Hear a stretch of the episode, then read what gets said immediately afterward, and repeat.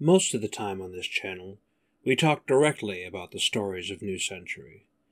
But sometimes, we open the window less traveled and see where it takes us. Welcome to Century Tales.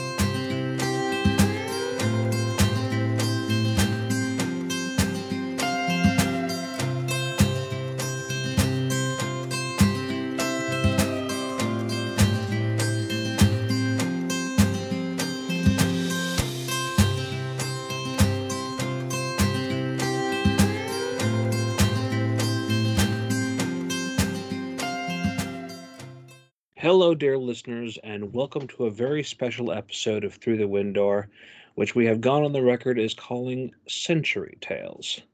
Uh, this is a little bit of a different thing that we're trying out here at Through the Window Inc., where instead of specifically discussing a book or other significant entry of the new century, we're going to be discussing different aspects of what New Century brings to the table exploring it from different angles, which is part of the reason why we picked the name that we did.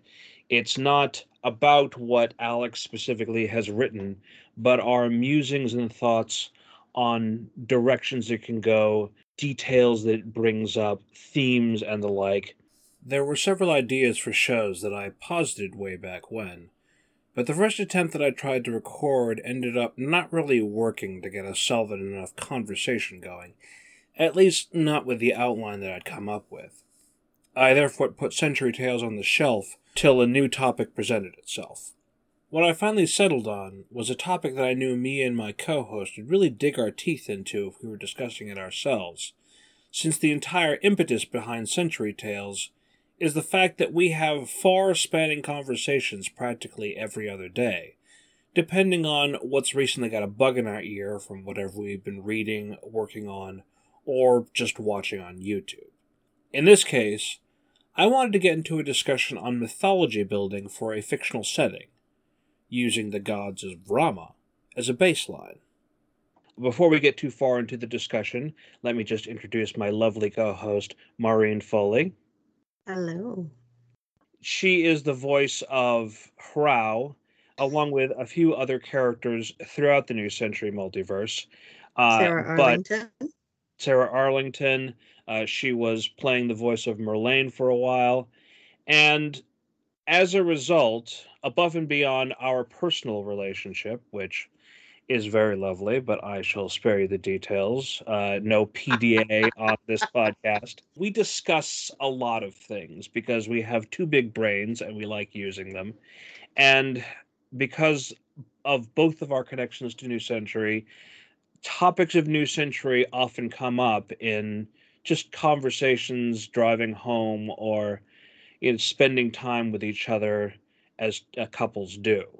In this particular case, something that had come up in conversation, not per New Century specifically, but on the School of Movies Discord at one point, was the idea of people often like to use pantheons and stories from other cultures and extrapolate that into the modern world or include them in various kinds of fictitious storytelling, people doing their own creative works, either in those ancient settings or in modern settings.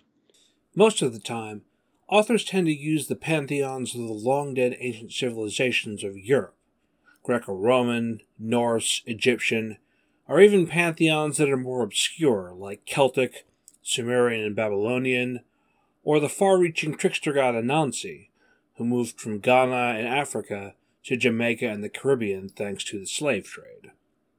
But something that came into greater vogue when I was reading in the 90s was the use of the many different mythologies of the various First Nations of North America.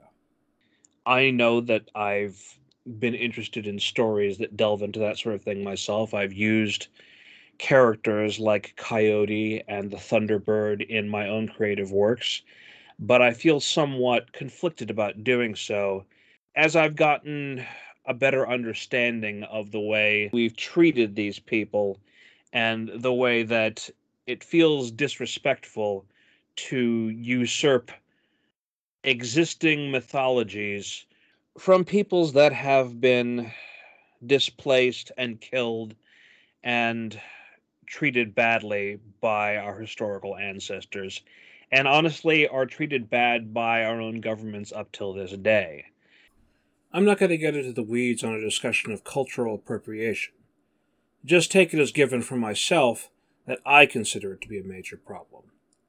And given how bad recent history has been in regards to finding mass graves of Native children, as well as the American and Canadian governments using unconscionable tactics against extant Native Americans to this very day to try and get their oil pipeline set up, I no longer feel comfortable using any First Nations mythology in any of my own creative works going forwards. In the case of New Century, what's going on here isn't talking about those pantheons and fables and everything like that. Alex went on to make his own when he invented the world of Rama, the place where great cats were the dominant species instead of humans. And I've talked about a number of the gods uh, over the course of our deep dive retrospective into the first book, Tiger's Eye. But looking closer at it, I was, you know, be like, okay, so we've got gods that are specifically oriented towards the four elements light and shadow, sun and moon. And as it stands, the book itself doesn't go a lot into the various aspects of those gods, except where absolutely necessary. There is a certain amount of world building done, but the story itself tends to be far more character focused rather than world focused. I wanted to get Maureen's insight or her own thoughts on the matter as to if one were building such a new pantheon, what elements would one include? What kinds of I guess the word in this case would be portfolio to a certain extent, but what range of responsibilities would the seven gods of Durga actually have in comparison to the kinds of gods that normally exist for these kinds of peoples? I felt like there were kinds of gods that didn't appear to show up among the seven gods listed and so I wanted to get some feedback from someone that thinks big thoughts about these kinds of things and also may have some personal insight or thoughts into it because she has put so much into the character of Hrao, who lives and breathes as a part of that world.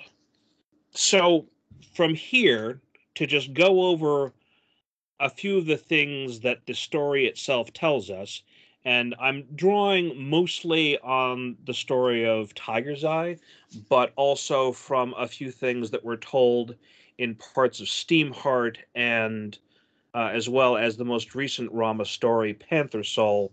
By and large, there's no spoilers involved here. And of course, because of Maureen's privileged position, she may have behind the scenes information in terms of stuff that Alex may have told her. But obviously, if there's anything that is plot relevant, I would ask that Maureen not spoil it for me or for any of us and try to keep ideas to the theoretical or to her own opinion on the matter. Uh, as it stands, the gods that are mentioned over the course of the story are referred to as the Seven. They include Air Cheetah, Earth Jaguar, Fire Lion, the Leopard of Water, Dark Panther, the Tiger of Light, and a seventh called the Father of Passing. I know only because Alex has gone on to has gone on the record to say this himself that the Father of Passing is technically not a part of what they refer to as the Seven, that he is an older deity that is done honor to by Durga tribe and possibly by other tribes of the New World as well, but that the seventh deity is actually at this point unnamed, which is part of the reason why I brought up potential spoilers that I didn't want to go into.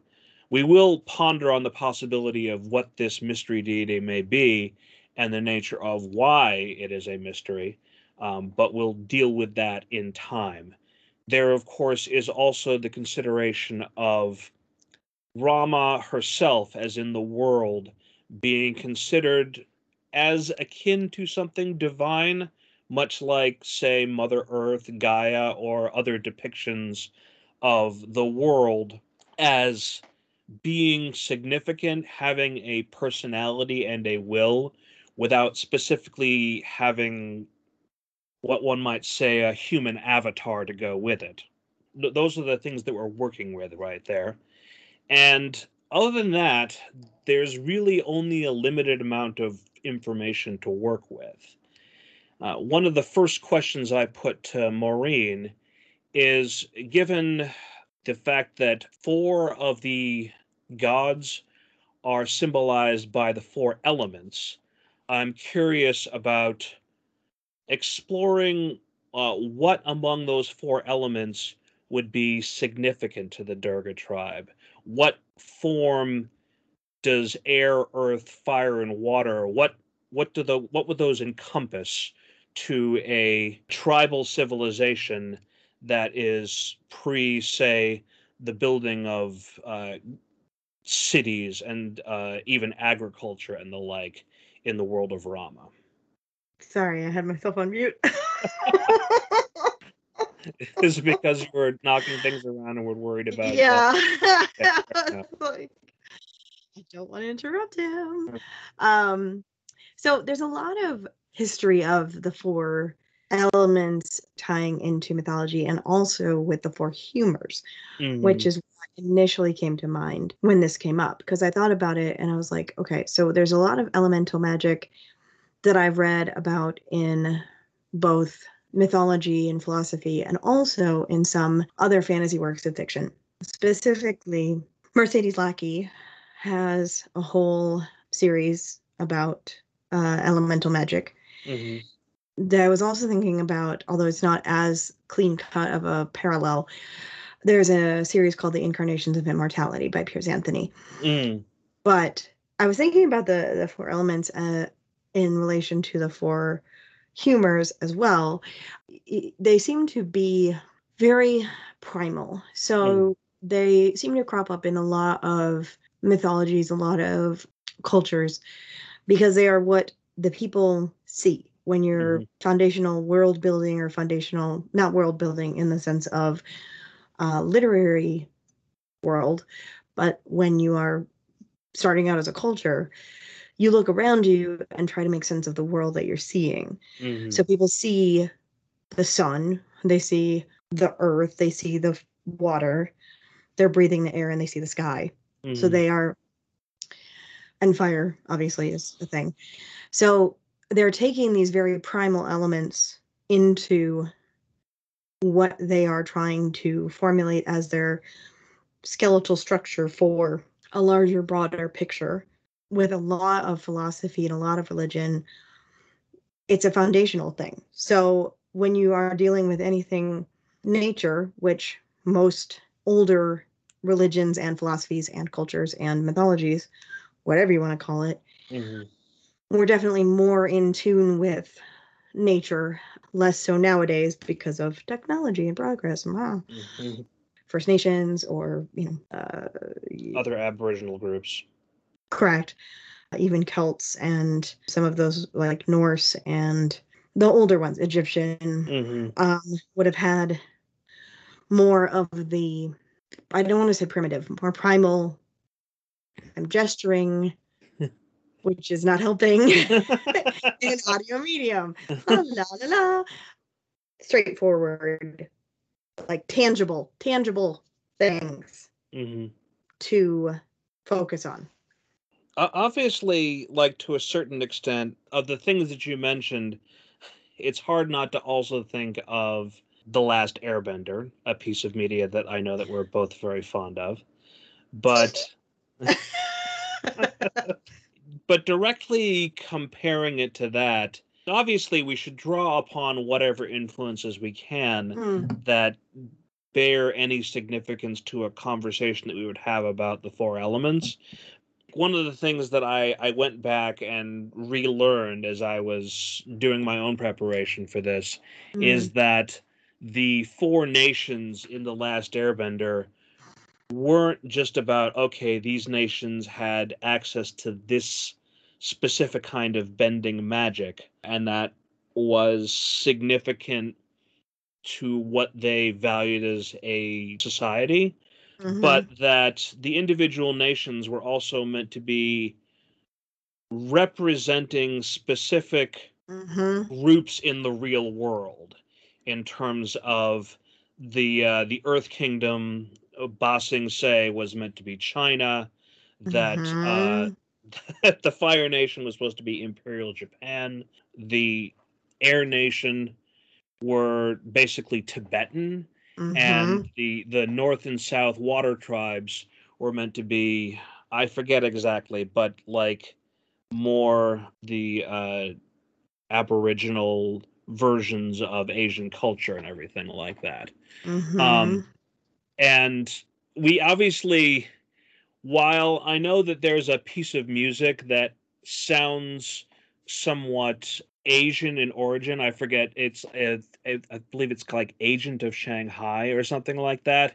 There Mhm. isn't necessarily an Asian component to Durga tribe, which is far more quasi African, quasi First Nations, uh, and stuff like that. It, it's it's a little bit of a a, a mixture of things, uh, and so therefore it doesn't necessarily mesh as well. Like you can't say that because the Air Nation were all tended to be monks and were big valuers of knowledge and everything like that.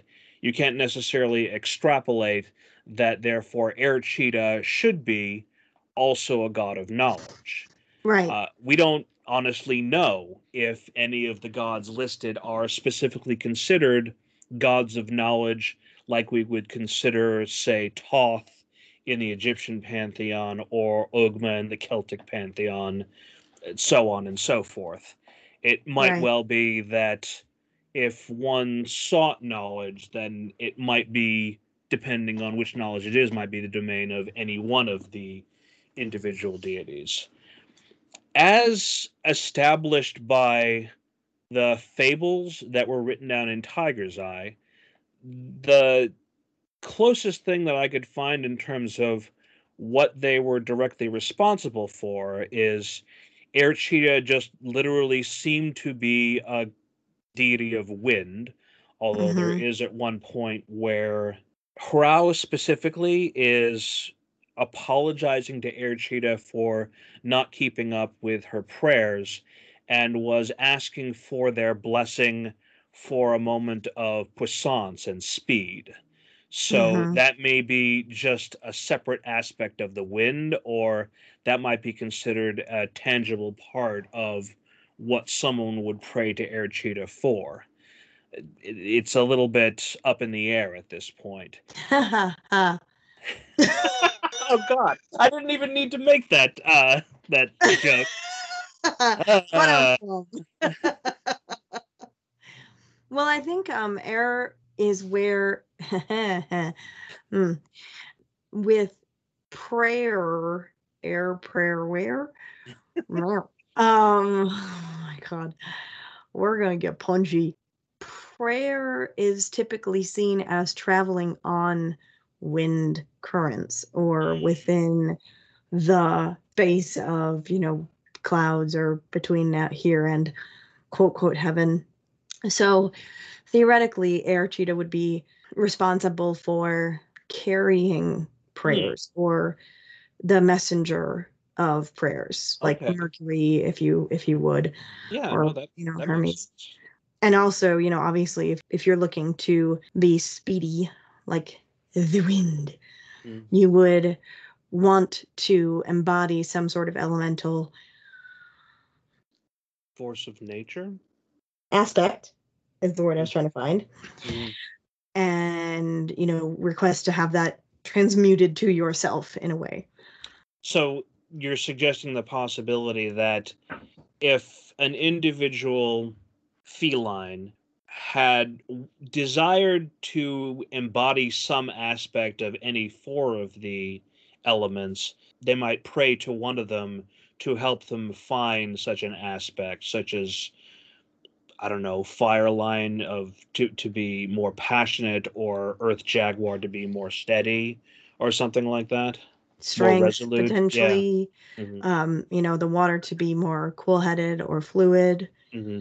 You know, and I don't know how that would necessarily translate into what their needs are within, you know, the day to day life. I mean, obviously, speed seems pretty self explanatory in the mm-hmm. situation that they were in mm-hmm. but you know it may not be as tantamount to pray it may be like a if you will excuse the expression like a hail mary to pray for something like that it may not be like an everyday thing like i really just need a little bit of extra oomph so i'm going to mm-hmm. pray for the fire thing but you know if, if it's like a life or death or other such situation reaching out and requesting that assistance might be mm what is necessary.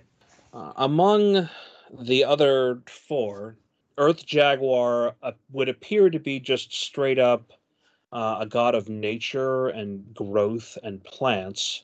Mm-hmm. Um, Leopard of Water obviously could be any form of water, whether we're talking about rain or rivers or the waterfall that comes up in the story. Mm-hmm. Um, we also know from the foundation myth that Leopard of Water brings the snows that mm. the tribal cats eventually come out of. Their foundation myth is one of it's it's a familiar one in terms of destroying the old world to bring mm-hmm. about the new, which most people would be familiar with from things like the myth of Noah and the Great Flood. There's a great number of other flood myths throughout human history. Also, I remember specifically among uh, Pueblo Indians, they refer to the the the different earths, how uh, the peoples of the earth became sinful and craven, and the gods of the world picked those that were of good heart and destroyed all the others via various means, via natural disasters or wild predators and such like. That's a little bit like what the foundation myth of Durga is. Uh, and during that tale, there's also reference to Air Cheetah bringing about winds of a great hurricane to scour the earth, mm-hmm. which made me think it's possible Air Cheetah, you know, they could be the benign aspects of the wind, but could also be the the fearsome aspects, the way there are, say, gods of storms, like in the case of Zeus, or I'm forgetting the name of the um, the storm deity of the uh, Mesopotamian Baal. I think one of the uh, one of the Baals was a storm god there, or alternately uh, Wakinyan Tanka the Thunderbird of Lakota mythology, which there are some that consider like destructive storm deities to be fearful and dark and evil, but the Thunderbird in particular was viewed as I mentioned earlier to be a force of nature and and therefore to be respected in that but not specifically to be feared. It's just the thunderbird's nature to bring about these great storms which could potentially cause destruction or loss of life. And I I hmm. don't know yet if a destructive force that would potentially hurt like the chosen peoples, the cats, actually exists in any of their storytelling. It doesn't pop up. But one thing that kind of is significant, particularly in how we brought up The Last Airbender a moment ago, is that we have Fire Lion, who is considered the sun god, uh, mm. bringer of life, and is the head of the pantheon, as sun gods often are in other pantheons. But we never really hear all that much about t- the potential destructive aspect of fire or the sun or anything like that. When referenced in Steamheart, Miguel even goes on to say that he thinks of him as being more like Cat Jesus, in which case we're actually starting to go in the direction of Aslan, which is a completely different kind of story. But, you know, that was the outsider's perspective. And based on the few other depictions of Fire Lion in the story, there doesn't seem to be anything to run counter to that. He seems to be a, a benevolent, benign presence and there is nothing at all of the fact that fire as it is is sort of a it has two sides to it two edges that it can be a bringer of life but can also be a taker of life. And i was curious you had any thoughts about that particularly since Fire Lion is depicted to be the head of the pantheon and yet at one point miguel goes on to say that the tigers of Durga tribe, at the very least, prob- very likely the other cats as well, are naturally nocturnal, and so therefore Dark Panther would seem to be the more governing force, the the one that would show the way in terms of what the great cats would find important. But Dark Panther is actually mentioned very little in the story. Well, you know, obviously we don't get into this too much, but there's obviously more tribes and more species. Mm-hmm. So, how much of the pantheon is overlap? How much of it do other nations, do other tribes have the same pantheon, different mm-hmm. pantheon? So, and I think that with the fact of the fire lion, fire deity, sun gods, always sort of being in charge of the pantheon or head of the pantheon. The sun or the light typically mm. is the thing that gives life to mm. plants, which mm. then feeds the animals, which then feeds the cats because it's the circle of life. I was waiting to make that joke. Sorry. Not sorry. It was in my head like the whole time. It is the thing that brings things to life. Mm. And so, as much as they are nocturnal, they cannot deny that without the sun, without the light, without the warmth, the fire, the whatever you want to call it, life would not exist. Plants would not grow. Without plants, there would not be the animals that they feed on. So there is that. And I think with regards to the dual nature of fire and also just the dual nature of any of the elements. Fire in particular, let me tell you what, I live in Colorado currently, and we have fire a lot. Our mm-hmm. state's on mm-hmm. fire a lot. That's a thing we're known for. We are on fire. So the problem is that some fire is normal, mm-hmm. natural. Lightning strikes well, that's pretty much like the most mm-hmm. usual way that nor- like natural fire would happen. Yeah, exactly. That happens and clears out the underbrush and gets rid of the dead wood and gets rid of the issues and creates like a rich soil and life comes out of that. Mm. The issue with the wildfires typically is that they're not natural. They're man-made because somebody had a gender reveal party or was shooting off fireworks or lit a cigarette and just decided to be a jerk about it. So, yes, fire can be very dangerous, but when it is used incorrectly or unnaturally. So, if you're mm. using it in the case of within the natural order, it is a part of the circle of life and it can be very healthy for the environment and can, in a lot of ways, clear out some of the chaff and the dead underbrush and whatnot. I would imagine they probably don't have a lot of fires out there because there mm. aren't, I would imagine, Durga gender reveal parties. No. Lord, and... I hope not.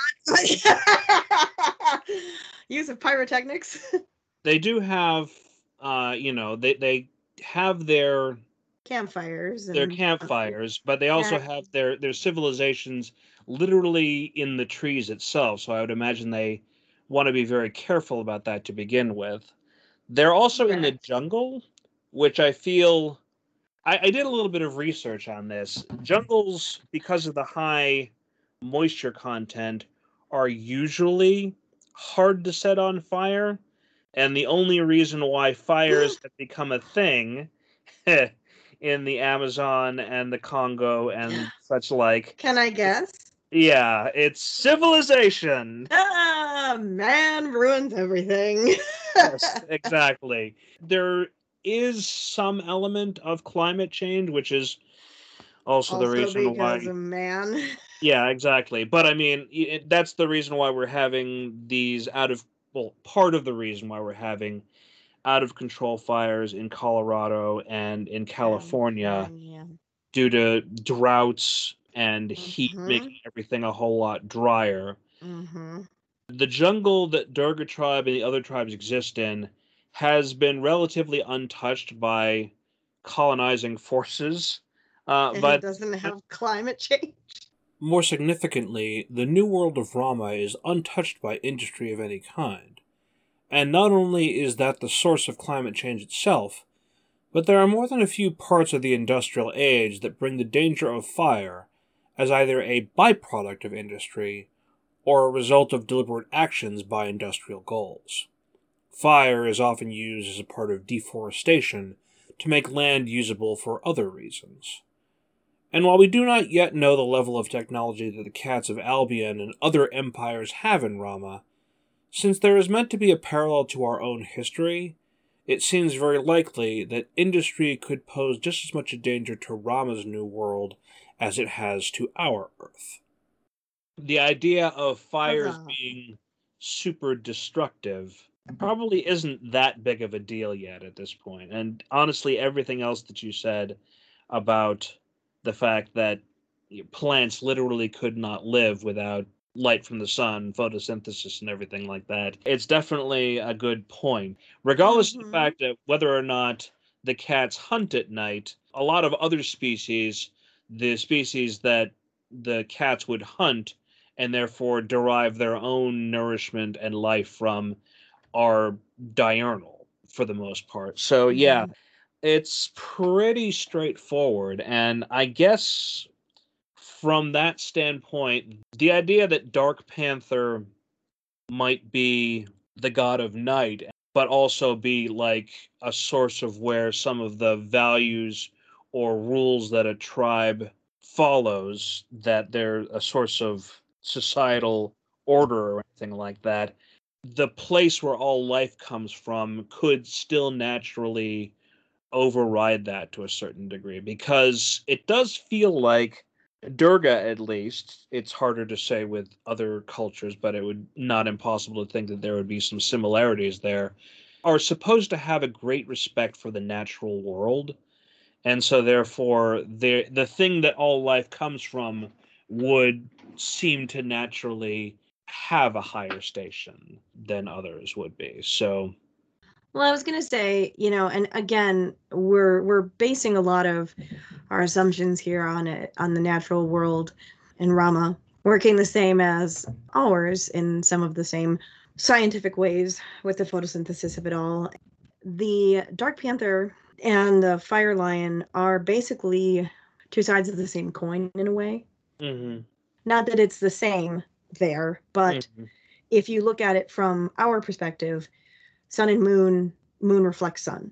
mhm. So it is not unheard of to take them kind of in the same line. But yeah, I would say that the fire lion, especially if other cultures also have adopted uh, fire lion as their main deity and it sort of trickled through the continent, then that could be another aspect. Yeah. Continuing to follow on with the subject of Fire Lion for a moment here. Mhm. Um, in Steam Heart, when they're having their first powwow, Miguel and Hrao are talking with Jeremy and basically giving the entire dish on what the cats of Rama are like. And the topic specifically of gods comes up.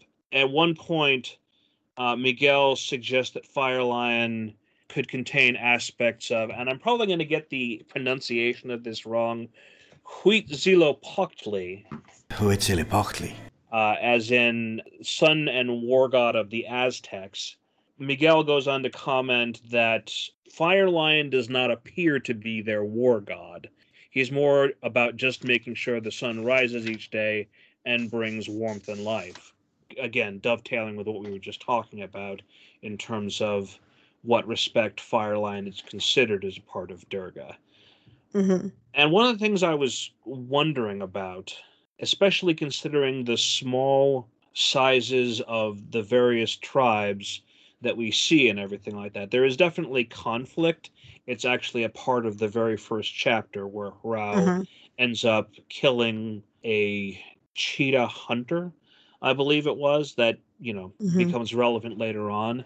But I wondered if Durga would even have a concept of like a war god at all, whether war would even be considered something that small tribes would imagine. There is clearly the idea of territory and competing for it, but is it merely that this might be something that Dark Panther would be in charge of, or is this a concept that would not even that they wouldn't even consider at this level of development? I don't think that war, in the way that we imagine it, in the way that Miguel's imagining it, I don't Hmm. think that that is a concept that they would consider. Mm, I think that, again, war goes against the natural order of things. mm, A war is for. War is fought by old men throwing young people at what they want. mm, And what they typically want is power, money, land, or resources. mhm, Durga tribe and the other nations of the Western continent, they don't have a need for that. They don't need to fight over resources or dominion. Territory is one thing, but they're not going to conquer half of the continent. They don't have to. They don't want to. From what we've seen in the Western cats, doing so would be the antithesis of the natural order. mm, Trying to grasp at more than what you need as a people is antithesis of what makes sense than what is logical. And they don't seem to have the kind of resources as far as like, you know, the leaders saying, okay, you all go fight this war for king and country or whatever. Like the tribes aren't big enough to do that mhm, until we kind of get to when the lions are there and then there's Yeah. that whole the lions seem to bring colonialism mhm, they bring sort of an aspect of what could be seen as a reason for a war mhm. in a sense of defending against a outside aggressor. right and they are coming in and trying to take resources as in peoples Yeah, I mean, Um, it is entirely possible that they would take the natural resources as well. right And you definitely said a moment ago, one of the things that Durga mentions as being worrisome is like they don't want to overhunt the Mhm. various kinds of animals that are there. Again, keeping in balance with the natural order of things. Mhm. But yes, exactly. The uh, lions are coming here because they specifically want slaves, but they could decide they want other things as well. They definitely seem like they want territory in that they've taken a specific part of the continent that the Aboriginal tribes are on to create a port via which they can control and sell their slave ships out of, as well as later on the story suggests that they're making deals with some tribes in order to enslave other tribes. So, yeah. I keep thinking of that line from the Pocahontas movie from Disney. These white people are dangerous. These white men are dangerous. Truer words have never been spoken. hmm These lions are dangerous. hmm I mean, as as being representative of colonial forces, yeah, exactly. Mhm. Given Mhm. that the approach of the lions is basically heralding the idea that the various tribes need to change in terms of banding together, create a fighting force that will work together to drive Albion and, to be perfectly honest, other colonizing forces from this land. Um, because as we find out in Panther Soul, they are not the only ones. Uh, but my question was basically if there needed to be a god among the established gods that would be in charge of protection of the land, do you think it would be Dark Panther that would be in charge of that? Or do you think maybe considering the overwhelming nature of colonizers that the pantheon might be actually united in such a force that all of them care about driving out an imbalancing force. Just Hmm. curious if you think there there would be one of the gods that would be thought of as a war god in this particular changing circumstance. I don't know that they would want there to be a war god. I don't think that they would want the because again, if you think about war as being outside the natural order and the pantheon as being part of the natural order, I think that it would be antithesis to assign a deity to it. Mhm. I think it would be a necessary evil that they have to do, but I don't think that they would necessarily want to continue with that. Mm. I mean, that's that's certainly true. Although part of the conversation that kind of takes place at the in the latter half of Tiger's Eye, at the very least, is the idea that their world has forever changed, Yeah. and that they need to accept that rather than as being something that they can just turn the tide back on or something like that. That's part of the conversation that was specifically going on with Hawkeye and everything like that. And he didn't want to admit the idea that there was change that the he they couldn't reverse or come out of control. But in the meantime, the um I think it was the Panther chieftain Shala that was sort of like, no, we, we have to accept this now and we have to change with it. But yeah, it's it, Mm-hmm. I mean it could go either way, honestly. No, I think I mean if they were going to I mean, obviously it's it's icky to think about because you don't want to have to think about like mm-hmm. who's going to take this on. But I do think Dark Panther would be the more logical choice because mm. if Fire Lion brings life, Then Dark Panther brings death. yeah, Mm, and that is I mean, it's not the uh, Dark Panther's not the father of passing, but and they also hunt at night. and mhm, so war is is like a more brutal form of hunting. mm, I don't think they would want to pervert. I don't like to use that word, but I don't think they would want to tarnish the life-giving nature of the fire lion Mm. deity by assigning him this as well. yeah. Well, then let's move on to discuss Dark Panther then, because that was actually next on my list. Mhm. the topic that I'd specifically focused on was the potential duality of Dark Panther and the Tiger of Light, but focusing for a moment on Dark Panther in general, of the few things that are said about him, that he is apparently has dominion over the darkness, that he is a bringer of purpose, and there may or may not be some crossover between, as you said a moment ago, Dark Panther and the Father of Passing, but Mm. there have always been gods that are sometimes different aspects of death, whether it's the act of bringing about death to another, whether you're, like as in you were saying a moment ago, hunting or having to kill another in self defense, or the idea of death as process. And in the case of Father of Passing, it seems to encompass a more benign aspect to that in that there is first of all as alex mentioned at one point he is an older deity that is separate from the seven that durga Mm. considers part of its culture he is in some form of a psychopomp carrying the soul or the spirit of not just dead cats but all kinds of dead animals to as the prayer goes whatever form they take on next, implying a cycle of reincarnation, rebirth, and everything like that. death deities take many different forms depending on the culture. In addition to psychopomps and resurrection deities, there are gods that have dominion over the underworld, gods that preside over the rites of death and guard places of burial, gods that cause death by sickness or poison, gods that keep the worlds of the living and the dead separate, and even gods of killing, by which I mean murder. This would be something distinct from death through war, and a modern example of this is the Loa Baron Criminel of Haitian voodoo, said to be the first murderer.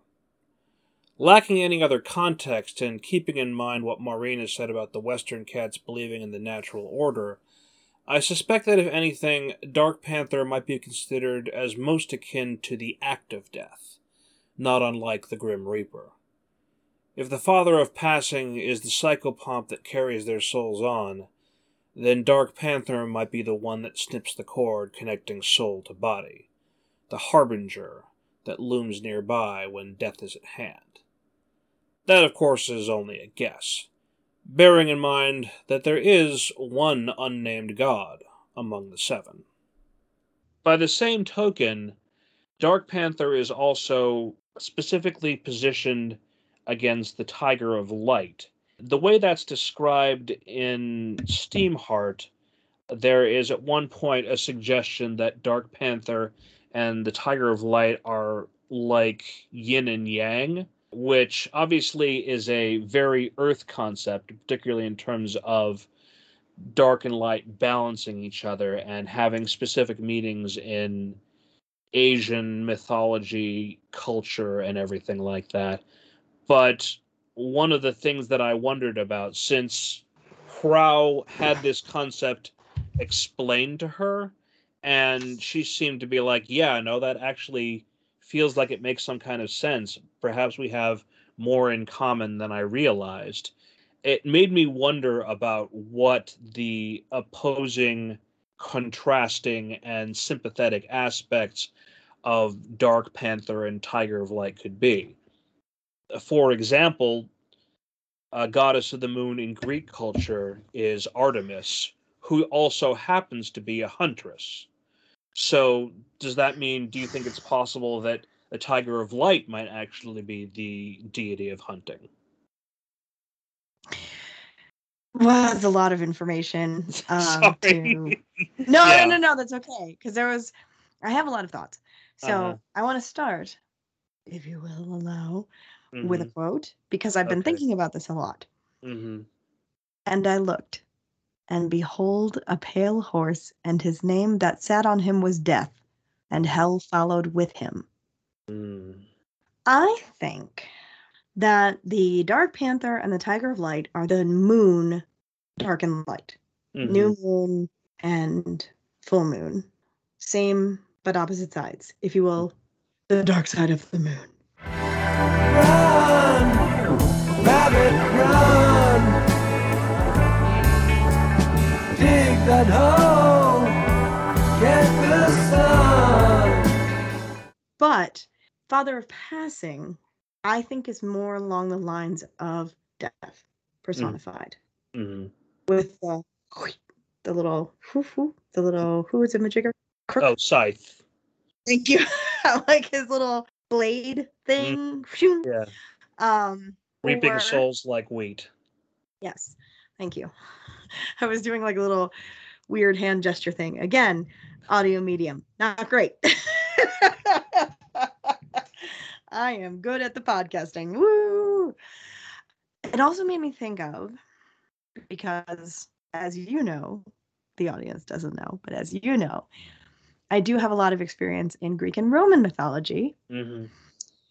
Charon and Hades. Hmm. Okay. Hades is a god of the underworld. Charon ferries the dead to him. Mm-hmm. Father of passing over the mm, the mm. river Styx. I mean, we could kind of continue it and say like maybe Persephone is the light because she goes up for half the year, but that mm-hmm. then we're pull- then we're grasping at straws.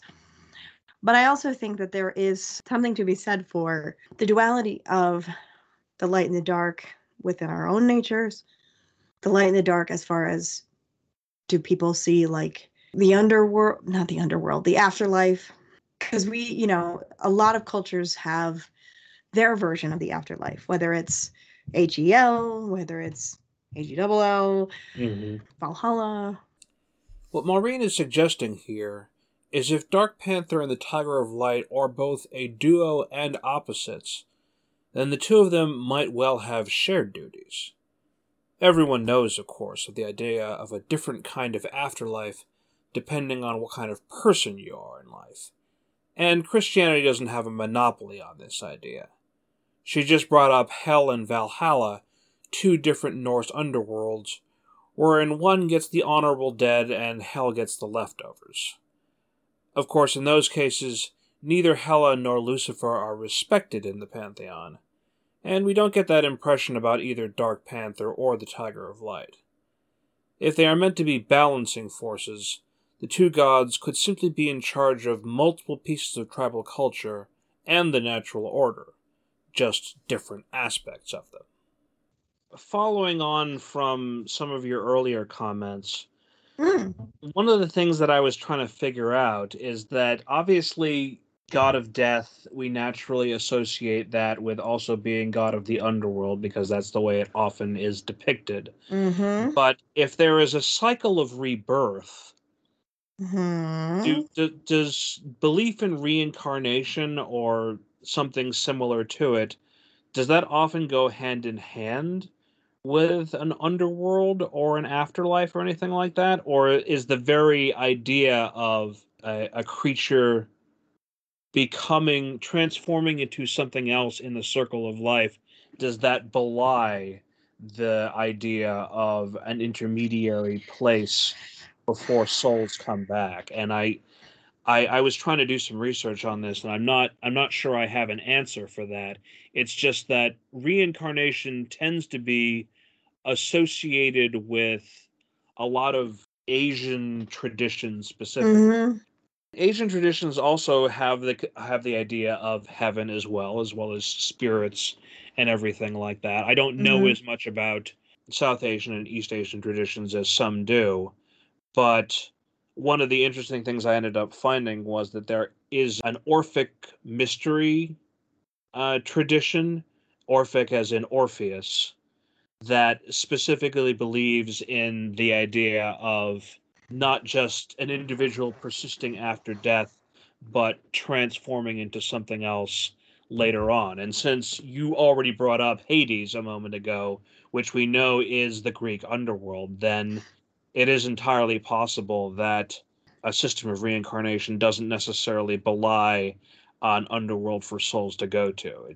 This is just a resting place, and then something out there picks, or ultimately the the spirit itself picks its next form, and is brought back into the world of the living. Dude, Hades' house was broken into so often. it was like Grand Central Station. Like yeah. that it's not necessarily reincarnation. He just had really lousy locks. So like people were just coming in there like, "What up?" So I mean, don't disrespect going, Cerberus like that. Well, okay, Cerberus did his best.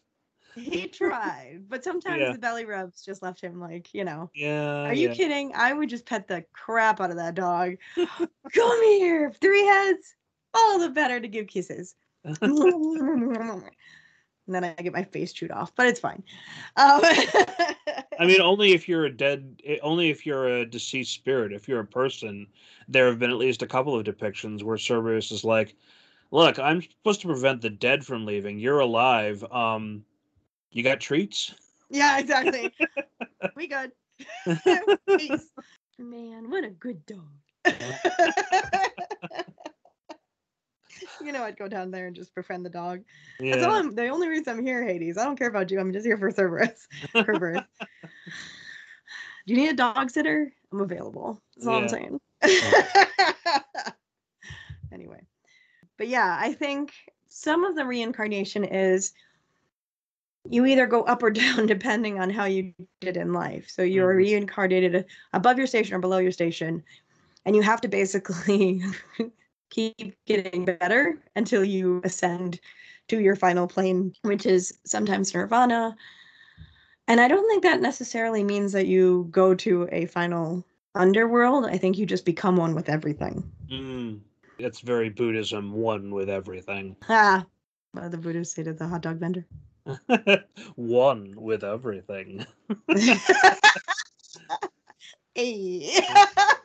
yeah. That's a good enough stopping point for now. We're not done discussing Dark Panther and the Tiger of Light, though, so tune in next time for more mythology talk on Century Tales. To close us out, once more I'm doing something a little bit different with musical choices. Back when Maureen and I were first getting to know each other, we sent playlists of music and other favorite videos from YouTube. This particular one is appropriate for the season, but you can also read between the lines a bit with the lyrics, in terms of us figuring out what we could be to each other, and communicating that through music. Until next time, this is Sara Bareilles and Ingrid Michaelson with Winter Song. This is my winter song to you. The storm is coming soon, it rolls in